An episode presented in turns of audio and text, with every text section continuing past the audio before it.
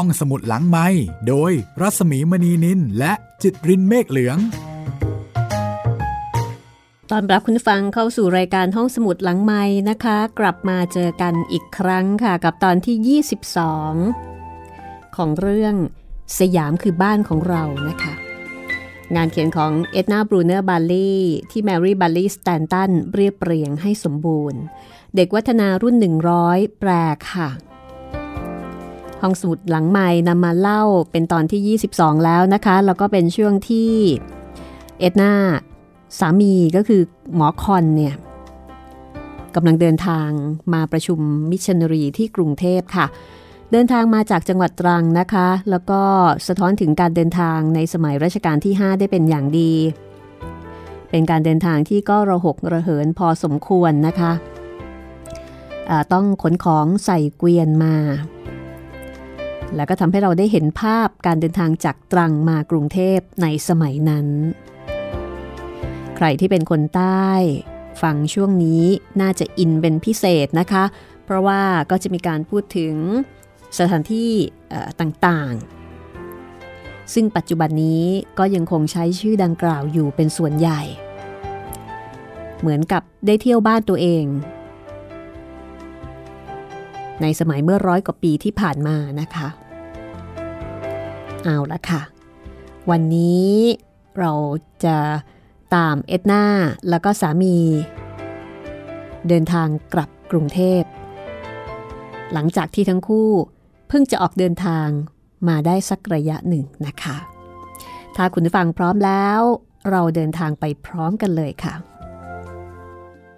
หลังจากที่เดินทางออกนอกตัวเมืองได้ระยะหนึ่งก็มีเสียงแปลกๆดังขึ้นมาจากด้านหลังลูกม้าออกวิ่งด้วยความตกใจแต่ในที่สุดก็สามารถบังคับให้หยุดแล้วก็พาหลบข้างทางได้ปล่อยให้รถยนต์หลายคันแซงผ่านไปซึ่งเอ็ดนาและคอนมาทราบในภายหลังว่าขบวนซึ่งเดินทางกันมาอย่างเชื่องช้านี้ไปกีดขวางขบวนของท่านสมุหเทสาภิบาลท่านข้าหลวงและคณะซึ่งตามเสด็จเจ้านายพระองค์หนึ่งที่เสด็จมาเยือนจังหวัดตรังเข้าวันนั้นอากาศร่มครึ้มแล้วก็เย็นสบายเอ็ดนากับคณะก็เดินทางกันอย่างมีความสุขเธอบรรยายบอกว่าถนนดินลูกรังสีแดงอยู่ในสภาพดีแล้วก็เรียบมากสองข้างทางเป็นแนวหญ้าที่ตัดแต่งเอาไว้อย่างดีสวยงามเส้นทางนี้ทอดยาวผ่านนาข้าวแล้วก็สวนยางไปเป็นระยะทางหลายไมล์พอมาถึงบริเวณชายป่าเชิงเขาซึ่งมีภูเขาลูกใหญ่ปรากฏให้เห็นลางๆอยู่เบื้องหน้าทั้งหมดก็แวะพักกินข้าวและแกงเผ็ดเป็นอาหารกลางวันที่หมู่บ้านเล็กๆแห่งหนึ่งโดยนั่งกินใต้ร่มไม้ริมฝั่งแม่น้ำข้างถนนเด็กๆก็มาจับกลุ่มรุมล้อมเช่นเคยคอนก็เล่นแมนโดลินให้เด็กๆฟังเป็นที่สนุกสนานประมาณ5 โมงเย็นก็เดินทางมาถึงช่องหรือว่าน้ำตกกระช่องในเขตอำเภอนายงจังหวัดตรังค่ะที่นี่เป็นส่วนที่สวยงามอยู่ตรงปากทางของช่องเขาทิวทัศน์ทั้ง3 ด้านโอบล้อมไว้ด้วยขุนเขางดงามไปด้วยถนนสนามหญ้าดอกไม้แล้วก็ลานนั่งเล่นครั้งหนึ่งบริเวณนี้เคยเป็นป่าทึบมาก่อนแล้วก็มีทางเดินที่ร่มรื่นแยกออกไปหลายทิศทางแต่ทุกเส้นทางนำไปสู่ตัวน้ำตกซึ่งเป็นจุดที่ฐานน้ำ2 สายจากเขาสอยดาวไหลมาบรรจบกันใกล้ๆกับน้ำตกนี้มีบ้านพักรับรองอยู่5 หลังหลังหนึ่งเป็นตำหนักที่ประทับของเจ้านายอีก2 หลังซึ่งสวยงามราวกับภาพวาดมีขนาดย่อมลงมาเป็นที่พักสำหรับพวกผู้หญิงแล้วก็มีบ้านพักเล็กๆน่ารักอีก2 หลังบ้านเหล่านี้สามารถมาพักได้ในเวลาที่ไม่มีเจ้านายหรือแขกของท่านสมุหเทสาภิบาลหรือข้าราชการอื่นๆพักอยู่ซึ่งตลอดเวลาอีกหลายๆปีต่อมาที่นี่ได้กลายเป็นสถานที่พักผ่อนหย่อนใจที่ครอบครัวนี้โปรดปรานที่สุดแห่งหนึ่งทีเดียวซึ่งบางครั้งก็จะเดินทางไปด้วยรถม้า บางครั้งก็นั่งรถยนต์ไปพร้อมกับลูกๆหรือไม่เอ็ดนาก็จะขี่ม้าไปตามลำพังและก็ต่อมาในภายหลังนะคะเอ็ดนาบอกว่าเธอได้รับอภิสิทธิ์ให้เข้าร่วมชมการถ่ายทำตอนหนึ่งของภาพยนตร์เรื่องช้างซึ่งเป็นภาพยนตร์ยิ่งใหญ่เรื่องหนึ่งในยุคหนังเงียบโดยมีดาราแสดงนำเป็นช้างเสืองูเหลือมและชะนีส่วนผู้กำกับก็คือเมอเรียนคูเปอร์และเออร์เนสต์บีโชแซกซึ่งในส่วนของผู้กำกับเนี่ยก็ได้มาพักอยู่ที่บ้านของเธออีกด้วยปรากฏว่ากว่าที่จะรอพ่อครัวเดินทางมาถึงก็เกือบจะมืดแล้วและในระหว่างที่กำลังลำเลียงข้าวของลงนั้นเอ็ดนาก็สังเกตว่าไม่ได้เอาหีบใส่สัมภาระของเธอมาด้วยสามีก็บอกว่าอ้าวแล้วไม่ได้คอยดูตอนที่เขายกลงมาจากบ้านหรือยังไงเธอก็บอกว่าไม่ได้ดูหรอก คิดว่าสามีเนี่ยสั่งคนใช้เอาไว้เรียบร้อยหมดแล้วว่าจะต้องทำอะไรก็เลยไม่ได้ไปยืนกำกับก็แก้ตัวไปน้ำขุ่นๆทั้งๆที่เธอก็รู้สึกได้ละค่ะว่าจริงๆแล้วเธอจะต้องดูแลรับผิดชอบชีวิตของตัวเองมากกว่านี้คือจะต้องใส่ใจมากกว่านี้ดังนั้นเช้าวันรุ่งขึ้นก็เลยต้องส่งคนขับเกวียนกลับไปที่ทับเที่ยงแล้วก็ไปเอาหีบสัมภาระของเธอมา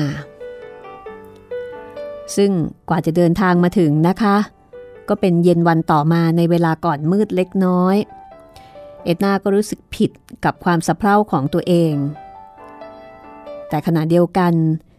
วันนั้นก็เป็นวันที่เธอรู้สึกไม่ค่อยสบายขึ้นมาพอดีก็เลยทำให้เธอมีโอกาสได้พักผ่อนอยู่ในสถานที่ที่แสนสงบและก็สวยงามนี้ตลอดทั้งวันก็เลยรู้สึกดีที่จะได้พักเช้าวันที่3คณะเดินทางก็ตื่นกันตั้งแต่เช้าตรู่รับประทานอาหารเช้านิดหน่อยแล้วก็รีบออกเดินทางเส้นทางในช่วง 2-3 ชั่วโมงขึ้นเขาตลอดสภาพถนนยังคงดีเยี่ยมแต่ว่าคดเคี้ยวไปมาแล้วก็ตัดข้ามลำธารที่ไหลมาจากภูเขาซ้ำแล้วซ้ำเล่าราวกับจะไม่มีวันสิ้นสุดแล้วก็แทบจะมองไม่เห็นถนนข้างหน้าเลยเพราะว่าป่าทึบมากมองไปก็มีแต่ต้นไม้ขนาดใหญ่ยักษ์แถมยังมีกล้วยไม้ปาล์มแล้วก็เฟิร์นนานาพันธุ์ปกคลุมอยู่อย่างหนาแน่นขอบถนนด้านหนึ่งเป็นป่าสูงขึ้นไปราวกับกำแพง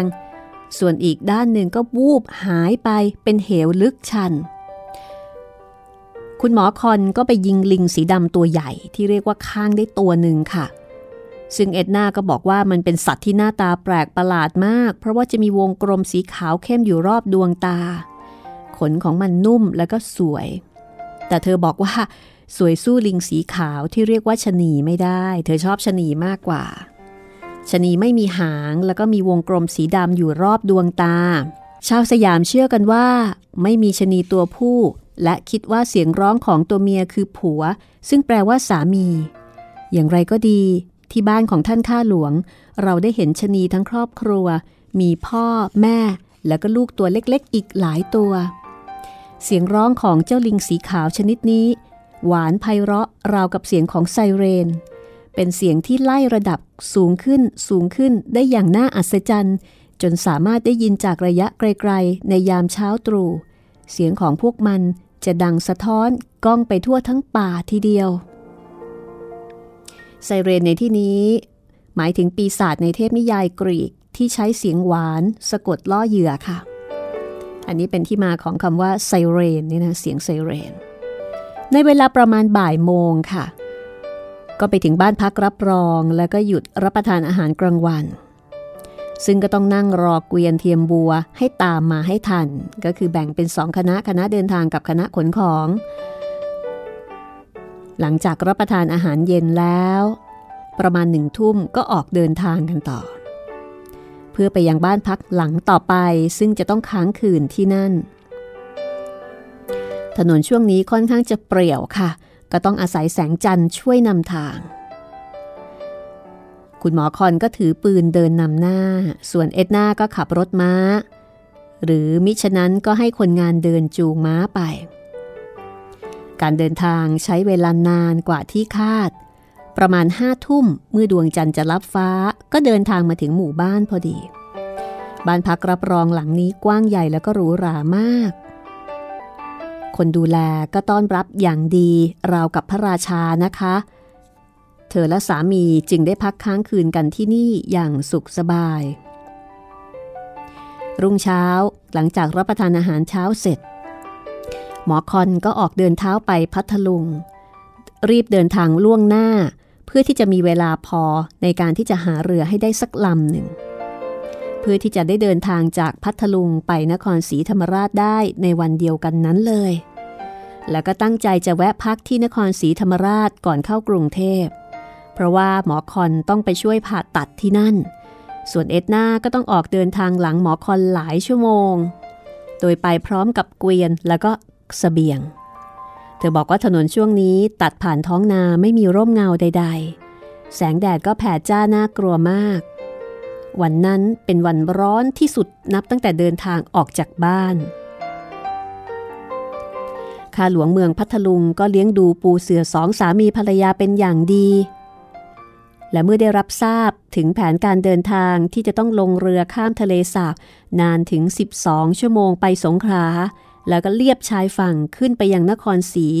ก่อนจะเดินทางต่อไปยังกรุงเทพท่านข้าหลวงพัทลุงก็แนะนำให้ทั้งคู่ใช้เส้นทางลัดไปยังนครโดยผ่านคูคลองและแม่น้ำหลายสายแทนเมื่อหมอคอนได้ยินว่ามีเส้นทางลัดที่จะช่วยประหยัดเวลาได้เขาก็สนใจแล้วก็ตัดสินใจเลือกใช้เส้นทางดังกล่าวทั้งที่รู้ว่าหากใช้เส้นทางเดิมก็จะได้เดินทางบนถนนชั้นเยี่ยมที่ตัดจากนครศรีธรรมราชไปจนถึงหมู่บ้านริมแม่น้ำแต่ผลลัพธ์ก็คือต้องเสียเวลาไปอีก1 สัปดาห์เต็ม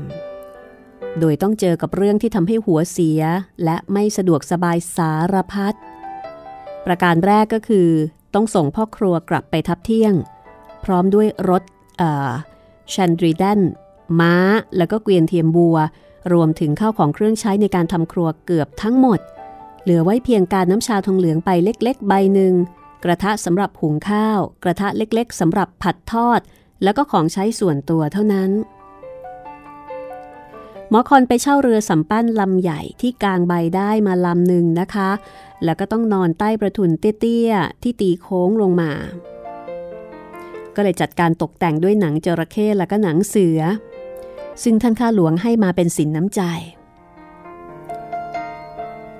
คือข้าหลวงเนี่ยฝากกรงลิงลมตัวเล็กๆ5 ตัวไปกรุงเทพด้วย3 ตัวในนั้นเป็นของฝากให้ลูกสาวของท่านคอนกับเอ็ดนาก็รับฝากข้าหลวงก็เลยให้หนังจระเข้และก็หนังเสือเป็นของขวัญสมัยก่อนนี้การล่าสัตว์ป่าก็คงจะเป็นเรื่องปกตินะคะสัตว์ป่าชุกชุมมากเมื่อกางใบเรือเรียบร้อยแล้วนะคะก็ออกเดินทางโดยแล่นเรือเลียบฝั่งไปยังแหลมเล็กๆที่อยู่ทางเหนือของทะเลสาบสงขลาค่ะท่ามกลางสายลมอ่อนๆที่แสนสบายแต่แล้วอยู่ๆหมอคอนก็สะดุ้งสุดตัวแล้วก็บอกว่านิ่งไว้นะครับอย่าเพิ่งพูดอะไรแม้แต่คำเดียวผมกำลังจะสั่งให้เรือย้อนกลับไปพัทลุงผมลืมกระเป๋าคาดเอวแขวนไว้ในห้องน้ำในนั้นมีเงินอยู่400 ทีเคลคือประมาณ150 เหรียญสหรัฐนะคะซึ่งเป็นเงินทั้งหมดที่หมอคอนนำติดตัวมาลืมกระเป๋าสตางค์คนเรือก็ทำตามโดยที่ไม่ได้ซักถามแต่ก็คงจะนึกบ่นอยู่ในใจทันทีที่เรือเทียบท่าหมอคอนก็กระโดดขึ้นฝั่งแล้วก็พุ่งปราดเข้าไปในบังกะโลแล้วก็กลับออกมาด้วยรอยยิ้มโดยที่ไม่ได้พูดอะไรเลยแม้แต่คำเดียวคนเรือก็ดูงงนะคะเมื่อสั่งให้ออกเรือไปเหมือนเดิมอีกครั้งหนึ่งแต่สำหรับเอ็ดนาเธอรู้สึกสบายใจขึ้นมาหน่อยเมื่อคิดกลับไปถึงเรื่องที่เธอลืมหีบใส่สัมภาระเมื่อวันก่อนคือตอนนี้ก็เสมอกันผลัดกันลืม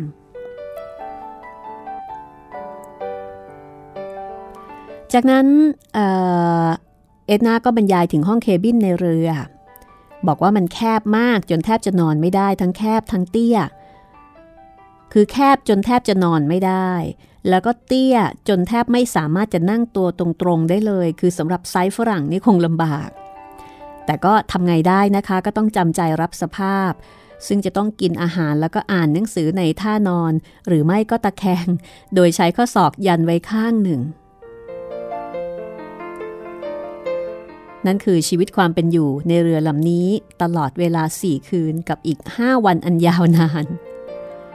ในคืนแรกข้ามส่วนที่เป็นคอคอดของทะเลสาบสงขลาขึ้นมาแล้วก็พักค้างคืนกันบนบกที่ปากคลองซึ่งเป็นช่วงเวลาที่สนุกกันมากกับการทำอาหารเช้าในศาลาเล็กๆที่นั่นระหว่างที่เรือแล่นไปตามลำคลองนั้นเมื่อไหร่ก็ตามที่สามารถทำได้ก็จะใช้วิธีขึ้นไปเดินบนบกแล้วก็แวะทำอาหารบนฝั่งคลองวันละ2 มื้อแม่ครัวประจำแคมป์ก็คือเอ็ดนานั่นเองอาหารที่ทำก็เป็นอาหารง่ายๆอย่างเช่นข้าวต้มไข่กวนแล้วก็โกโก้ที่ชงมาจากน้ำในคลองต้มให้สุกนะคะเอ็ดนาก็มักจะมาดูเจ้าลิงลมขนปุยตัวน้อยๆที่อยู่ในกรงแล้วก็ได้ขอเอาตัวหนึ่งออกมาจากกรงเพื่อที่จะฝึกให้เชื่องเธอบอกว่ามันน่ารักมากมีในตาสีน้ำตาลทองสวยงามแล้วก็ดูไร้เดียงสาทีนี้ตอนที่จะเอาออกมาจากกรงเนี่ยหมอคอนก็เตือนภรรยาบอกว่าให้ระวังว่ามันอาจจะกัดเอาได้ถ้าอุ้มไม่ถูกท่าเธอก็พยายามทำตามที่สามีบอกโดยจับตรงส่วนคอของมันเอาไว้ไม่ให้มันดิ้นหลุดแต่ก็ไม่วายนะคะโดนกัดเข้าจนได้เธอก็เลยต้องส่งมันกลับเข้ากรงไปคนเรือบอกว่าลิงลมพวกนี้สามารถที่จะผิวปากเรียกลมได้ถ้ารู้จักหลอกล่อมันแต่ว่าลิงลม5ตัวนี้ไม่ยอมให้ความร่วมมือนะคะวันนั้นก็เลยต้องเสียเวลาไปเปล่าๆครึ่งวันเนื่องจากไม่มีลมเลยคืนนั้นขณะนอนหลับมีคนมาขโมยหมวกทั้ง2 ใบของทั้งคู่ไปค่ะดังนั้นในวันต่อๆมาเมื่อต้องอยู่กลางแดดก็เลยต้องใช้ผ้าเช็ดตัวเปียกๆโพกศีรษะเอาไว้แทนเมื่อออกสู่ทะเลไปแล้วช่วงหนึ่งปรากฏว่าคนเรือก็มีปัญหาค่ะเพราะว่าหาทางกลับเข้าสู่แม่น้ำที่จะเป็นเส้นทางไปยังนครศรีธรรมราชไม่พบในที่สุดหลังจากแล่นเรือเดินหน้าถอยหลังอยู่พักใหญ่ก็พบทางเข้าแม่น้ำแต่พอเข้ามาได้แล้วก็เจอปัญหาอีกเพราะว่าในคลองเนี่ยมีสันดอนโคลนเป็นแนวยาว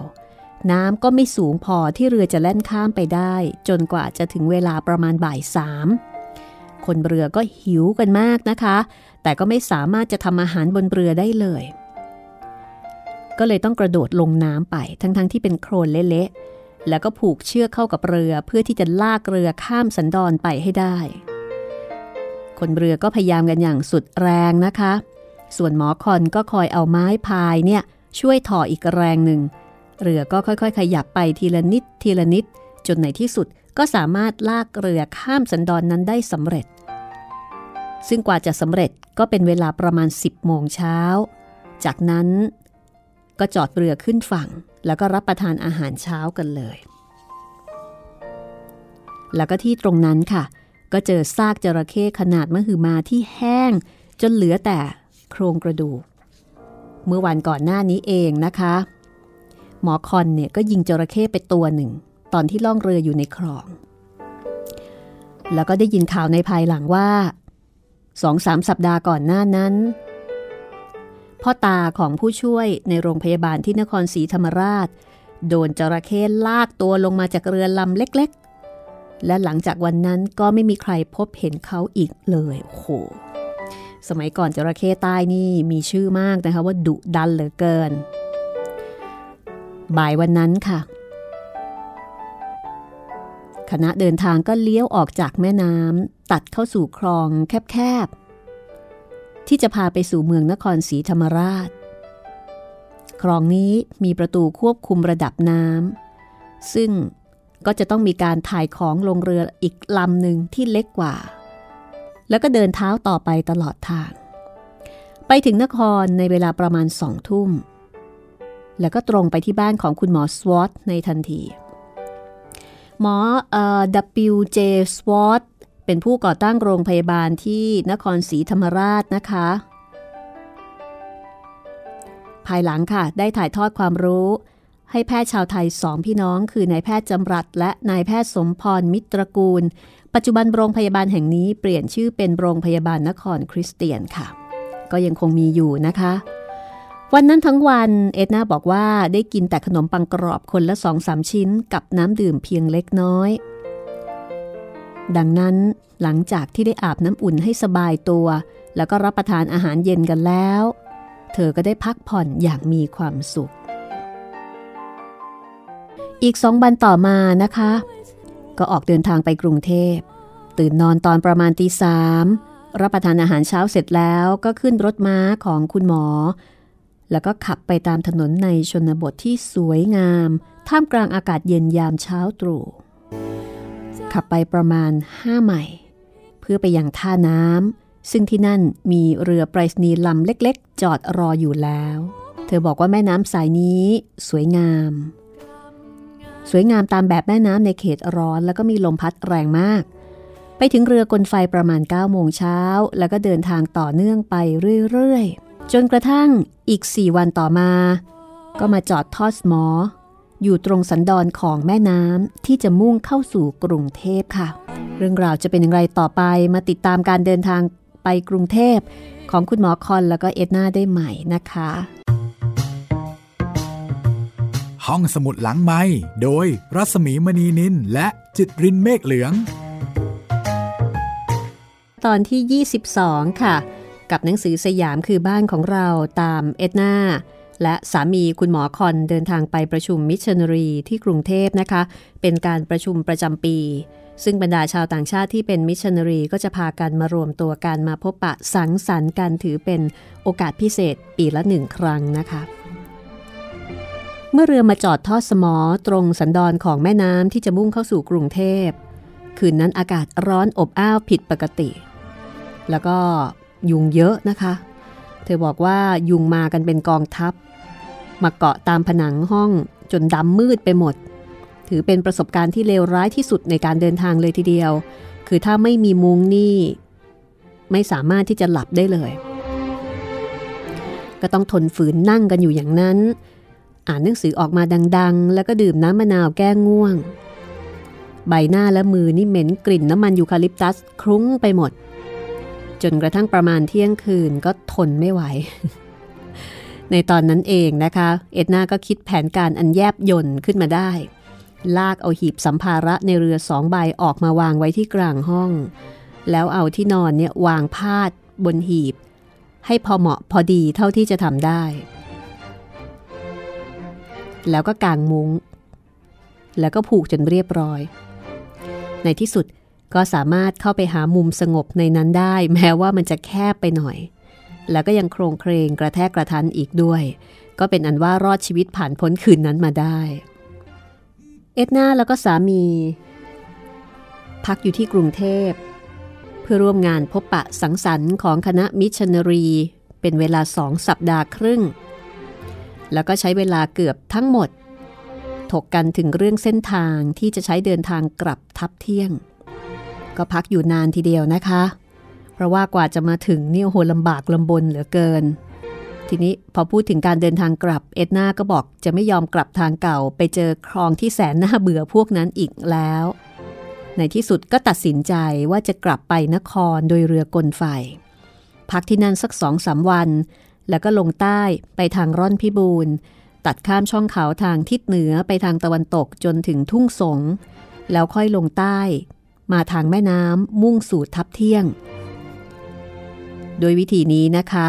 เส้นทางขาไปและขากลับเนี่ยก็จะประกอบกันเป็นรูปสี่เหลี่ยมครบทั้ง4 ด้านพอดีแล้วเธอเองก็จะมีโอกาสได้เห็นช่องเขาทางทิศเหนืออีกด้วยต้องวางแผนการเดินทางกันแบบโอ้โหอย่างรัดกุมรอบคอบมากนะคะในขณะที่สมัยนี้ก็เข้าไปที่แอปพลิเคชันจองตั๋วปึ๊บเดียว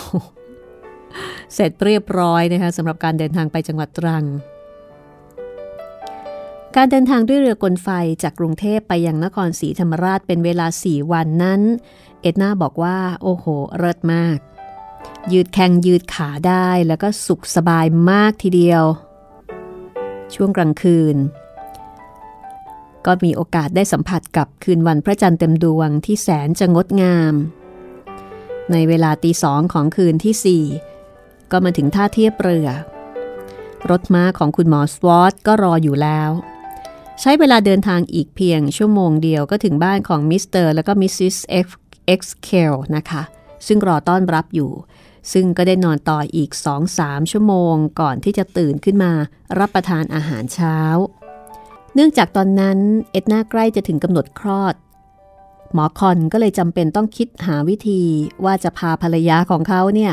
เดินทางกลับบ้านผ่านเส้นทางที่แสนจะสมบุกสมบันทั้งที่อยู่ในสภาพเปราะบางเช่นนี้ได้อย่างไรที่นั่นไม่มีรถม้าเลยสักคันเดียวนะคะส่วนเกวียนเทียมบัวหรือว่าช้างนั้นตัดทิ้งไปได้เลยก็มีคนแนะนำให้เช่ารถลากหรือว่ารถริกชอว์ที่มีล้อเป็นยางที่มีอยู่คันเดียวในเมืองแล้วก็เช่าเกวียนเทียมบัวสำหรับขนสัมภาระก็ตกลงตามนั้นขนของทั้งหมดขึ้นเกวียนเทียมบัวแล้วก็ส่งมันออกเดินทางไปก่อนในตอนบ่ายเช้าตรู่วันถัดมาคนที่นั่นก็พาทั้งคู่ไปขึ้นรถริกชอว์ที่จอดรอห่างออกไปประมาณ 2-3 ไมล์ทั้งคู่ก็ขนผ้าห่มหมอนร่มถังใส่อาหารกลางวันขึ้นรถแล้วก็เริ่มต้นออกเดินทางโดยหมอคอนเดินนำหน้าไปพร้อมกับปืนของเขาเช่นเคยสารถีเป็นชายชราใจดีเป็นมิตรแล้วก็คุยเก่งแล้วก็เป็นห่วงเป็นใยเอ็ดนามากๆพอๆกับที่เอ็ดนาก็เป็นห่วงคนลากรถด้วยเช่นกันนะคะเพราะว่าดูแก่แล้วมีการแวะรับประทานอาหารกลางวันที่บ้านพักรับรองน่ารักหลังหนึ่งริมฝั่งแม่น้ำช่วงบ่ายวันนั้นคณะเดินทางก็ไปติดพายุหลังจากที่เข้าเขตป่าไปได้เพียงนิดเดียวร่มก็รั่วแทบจะใช้การไม่ได้แถมแผ่นผ้าอาบน้ำมันกันแดดกันฝนด้านหน้าของรถริกชอว์ก็ถึงอายุไขของมันแล้วหมอคอนแล้วก็เอ็ดนานี่ก็เปียกโชกไปด้วยกันทั้งคู่ก็ได้แต่หัวเราะเหมือนเด็กๆแล้วค่ะแล้วก็พยายามทำทุกอย่างให้ดีที่สุดเท่าที่จะทำได้จนกระทั่งช่วงเวลานั้นผ่านพ้นไปมาถึงบ้านพักรับรองหลังถัดมาที่ร่อนพิบูลในเวลาบ่ายแก่ๆเกวียนเทียมบัวจอดรออยู่แล้ว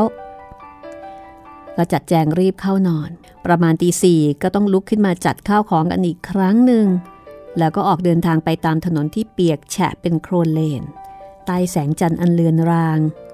หยุดพักกันที่ศาลาแห่งหนึ่งในเวลาประมาณ 9:00 นเพื่อรับประทานอาหารเช้าจากนั้นก็ออกเดินทางต่อไปจนถึงช่องเขา